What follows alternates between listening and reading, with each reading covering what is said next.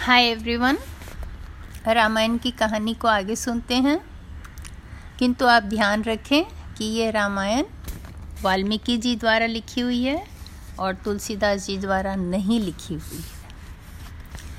आपने अब तक सुना कि सीता का अपहरण हो चुका है। रावण उनको लेकर चले गए हैं और राम और लक्ष्मण उन्हें ढूंढ ढूंढ कर परेशान हो रहे हैं। अभी तक उन्हें कुछ भी खबर नहीं मिली सीता के बारे में। जब जटायु से श्री राम मिले और उन्होंने बताया कि रावण सीता को लेके गए हैं, उसके बाद जटायु की मृत्यु हो गई और रामचंद्र जी ने उनको एक सही तरह से दाह संस्कार दिया और फिर आगे बढ़े। जैसे ही राम और लक्ष्मण आगे बढ़े, यह तो बिल्कुल घना जंगल था। सामने एक बड़ा दानव उनके रास्ते के सामने आ गया। उसका पेट बहुत बड़ा था और सिर था ही नहीं। उसने एक एक हाथ से दोनों भाइयों को पकड़ लिया और कहने लगा आज तो भगवान ने मेरे घर मेरे लिए खाना भिजवा दिया। कई दिनों से भूखा हूँ। राम और लक्ष्मण ने अपनी तलवारें निकाली और उसका हाथ काट दिया। कबंध तुरंत ही पृथ्वी पर गिर पड़ा और रामचंद्र जी के स्पर्श से उसकी बुद्धि शुद्ध हो गई। उसने उनसे पूछा कि आपका परिचय बताएँ मुझे। तब रामचंद्र जी ने अपने और लक्ष्मण के बारे में बताया। तब कबंध ने कहा कि आप मेरा दाह संस्कार कर दें। रामचंद्र जी ने उससे सीता के बारे में पूछा। तो उन्होंने कहा कि मुझे सीता के बारे में कुछ भी नहीं मालूम, पर आप एक काम करें, यहाँ से दक्षिण पश्चिम पश्चिम की ओर ऋष्यमुख नाम का एक पर्वत है और वहाँ सुग्रीव नाम का एक बानर रहता है। आप उनसे मिले, उसकी मदद से आपको सीता का पता ज़रूर लगेगा। और वहाँ पहुँचने के पहले आपको बीच में पंपा नाम का सरोवर मिलेगा। और उस सरोवर के पास मतंग ऋषि का आश्रम है। और उनके आश्रम में ऋषि की शिष्या सबरी होगी। आप उनसे भी ज़रूर मिले। इतना कहकर कबंध जो है, उसकी मृत्यु हो गई। राम और लक्ष्मण में वहाँ पर गड्ढा खोदकर उसका दाह संस्कार कर दिया। वह एक ऋषि के श्राप से दानव बन गया था और इंद्र के व्रज इंद्र के वज्र की चोट से उसका सिर पेट में घुस गया था। इसीलिए उसका नाम कबंध था मतलब सिर्फ़ धड़ बिना सिर का। एनीवे anyway, कबंध की मृत्यु हो गई और उसका दाह संस्कार हो गया। अब राम और लक्ष्मण चलते चलते मतंग ऋषि के आश्रम पहुँचे। वहाँ पर सबरी थी। सबरी जल्दी से दौड़ के आई। उन्होंने राम के पैर छुए, उनका चरण धोया, उन्हें बैठने को आसन दिए और मीठे मीठे फल फूल खाने को दिए। फिर श्री राम जी ने सबरी से भी सीता के बारे में पूछा। तो सबरी ने भी यही कहा कि आप सुग्रीव से मिलिए, ज़रूर से आपको सीता के बारे में पता चलेगा। और उसके बाद राम और लक्ष्मण आगे बढ़ गए। अभी पूरी तरफ़ बसंत ऋतु आ गया था और चारों ओर इतने सुंदर सुंदर फूल खिले हुए थे और रामचंद्र जी को सब कुछ देख के बहुत ज़्यादा सीता की याद आ रही थी और वो बहुत दुखी हो रहे थे।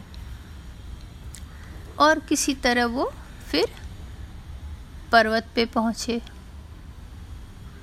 पर्वत में सुग्रीव ने देखा कि दो धनुर्धर चले आ रहे हैं पर्वत के ऊपर। तो सुग्रीव को डर लगा कि कहीं बाली ने तो नहीं भेजा है। क्योंकि वो बाली के डर से ही वहाँ रहता था सुग्रीव। तो उस बाली उसका बड़ा भाई था सुग्रीव का, और वो उसे मार डालना चाहता था। तो वो बहुत घबराया। तब उसने क्या कहा? तब उसने हनुमान जी को कहा कि, भाई, आप पता करके आओ कि ये दोनों क्यों आ रहे हैं यहाँ? मुझे मारने आ रहे हैं क्या? तो भेष बदल कर हनुमान जी राम और लक्ष्मण के पास गए और उन्हें प्रणाम किया और उनसे पूछने लगे कि आप इस वन में क्यों घूम रहे हैं? आप कोई देवी देवता हैं कि राजकुमार हैं? आपने ये मुनि जैसा कपड़े क्यों पहन रखे हैं? मैं सुग्रीव का सेवक हूँ। जो राजा बाली हैं पंपापुर के, उनके छोटे भाई का। और सुग्रीव जो है, वो बहुत धर्मात्मा और बुद्धिमान है। तो आप मुझे बताएँ कि आपका आने का क्या काम है?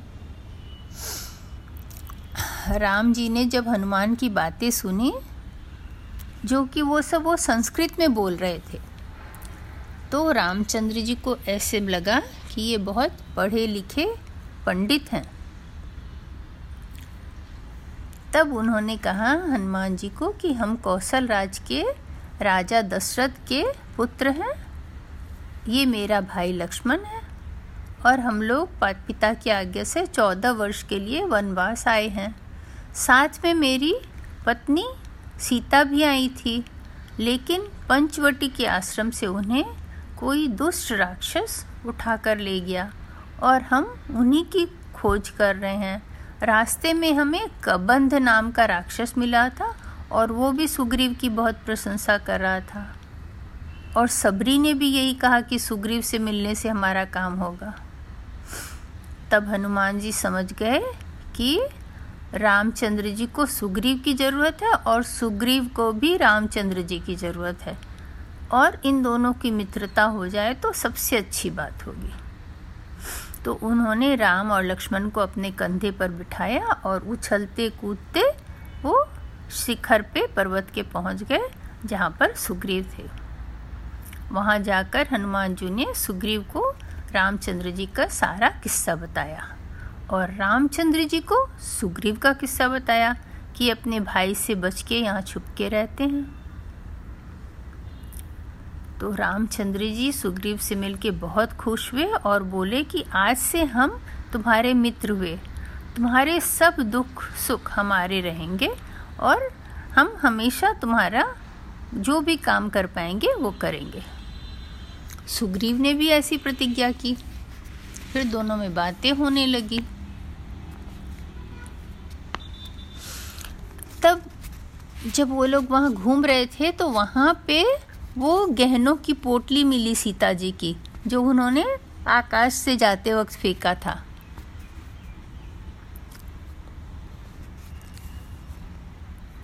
उन आभूषणों को देखते ही राम तो बिल्कुल रोने लगे। सुग्रीव ने उन्हें बहुत धीरज बंधाया और कहा कि मैं आपकी हर प्रकार से सहायता करूँगा। सीता जी ज़रूर मिलेंगी।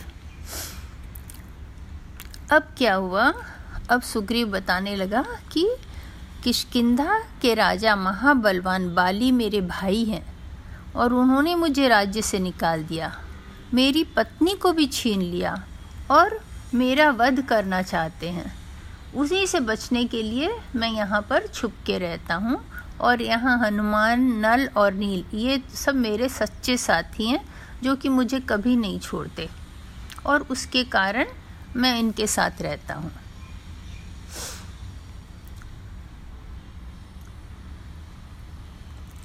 उसके बाद क्या हुआ कि रामचंद्र जी बोले कि अगर ऐसी बात है तो मैं बाली को एक ही वान से मार दूँगा और तुम्हें तुम्हारा राज्य और तुम्हारी स्त्री दोनों ही मिल जाएँगी। तो सुग्रीव को इस बात का भरोसा नहीं हुआ।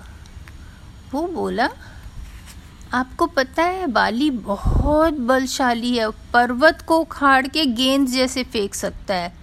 वृक्ष बड़े बड़े वृक्ष को तो यूँ ही एक धक्के से वो गिरा देता है। उतने बड़े राक्षस को मारना कोई आसान काम नहीं है। तब रामचंद्र जी ने क्या किया? एक वान निकाला और उससे सात बड़े बड़े शाल वृक्ष को काट दिया। तब सुग्रीव एकदम चकित हो गया। उसने कहा हाँ महाराज, आपके हाथ से ज़रूर बाली मारा जाएगा। अब मुझे आपके बल पर भरोसा हो गया। तब रामचंद्र जी ने कहा कि अब तुम देर मत करो, जल्दी से बाली को युद्ध के लिए ललकारो। मैं पेड़ की आड़ पे छिपकर तुम्हारा युद्ध देखूँगा और मौका पाते ही बाली पर वान छोड़ दूँगा। अब क्या हुआ? कि युद्ध के लिए तैयार होकर सुग्रीव किशकिंधा नगरी पहुँचे और बाली को ललकारने लगे। सुग्रीव को देखते बाली क्रोध से उसकी ओर ज़ोर से झपटा। भयंकर मल युद्ध होने लगा। मल युद्ध मतलब दोनों एक दूसरे से कुश्ती लड़ने लगे। बाली की मार खाकर सुग्रीव किसी तरह प्राण लेकर भागा। लेकिन बाली पीछे पीछे आने लगा। जब वो पर्वत आया, तब वहाँ पर दौड़ के सुग्रीव अंदर आ गए और बाली पीछे से लौट गया। तब उन्होंने सुग्रीव आके रामचंद्र जी के ऊपर बहुत गुस्सा होने लगा। आपने मेरे साथ धोखा किया। आपने को उसे मारना ही नहीं था तो मुझे भेजा क्यों? मेरी तो उसने नस नस तोड़ दिया। देखो मेरे पूरे शरीर में कैसे दर्द हो रहा है। अगर मैं नहीं भागता तो वो तो मुझे मार ही डालता। तब रामचंद्र जी ने बताई कि भाई, तुम दोनों इतने मिलते जुलते हो कि मुझे समझ नहीं आ रहा था कौन है बाली। अगर मैं तुम्हारे को मार देता तो कितना अनर्थ हो जाता। और उन्होंने सुगरी के हाथ, शरीर पे अपना हाथ फेर दिया। तुरंत उसके देह की सारी दर्द खत्म हो गई। उसके बाद सुग्रीव को उन्होंने कहा कि तुम फिर से जाओ युद्ध करने। तो फिर वापस गया वहाँ पर सुग्रीव उससे युद्ध करने। अब सुग्रीव की आवाज़ सुनकर बाली फिर से बाहर आया। तो बाली की पत्नी जो तारा थी, वो बोली कि अभी तो ये हार के भागा था और अभी आपको फिर से कैसे ललकार रहा है? ज़रूर कोई पीछे में इसके राज होगा। आप मत जाओ अभी। तो फिर उसके कहने के अनुसार पहले तो बाली रुकने लगे, लेकिन फिर उन्होंने तारा को डांट दिया कि सुग्रीव मेरा भाई नहीं है, वो मेरा दुश्मन है। और अगर वो चाहे किसी के भी साथ हो, मैं उसका अहंकार चूर कर दूँगा। और रामचंद्र जी तो धर्मात्मा है, तुमने कहा। तो वो मुझे क्यों मारेंगे? अगर उनके साथ कोई रामचंद्र जी हैं, जैसा कि तुम कह रही हो कि भाई वो धर्मात्मा है और उनके साथ हैं, और मैं तो सुग्रीव को जान से भी नहीं मारूँगा। बाली ज़ोर से झपट के सुग्रीव को एक घूसा मारा। उसके मुँह से खून निकल गया। लेकिन फिर भी वो धीरे धीरे लड़ता रहा लड़ता रहा। धीरे धीरे सुग्रीव जो है, वो एकदम कमज़ोर पड़ने लगा।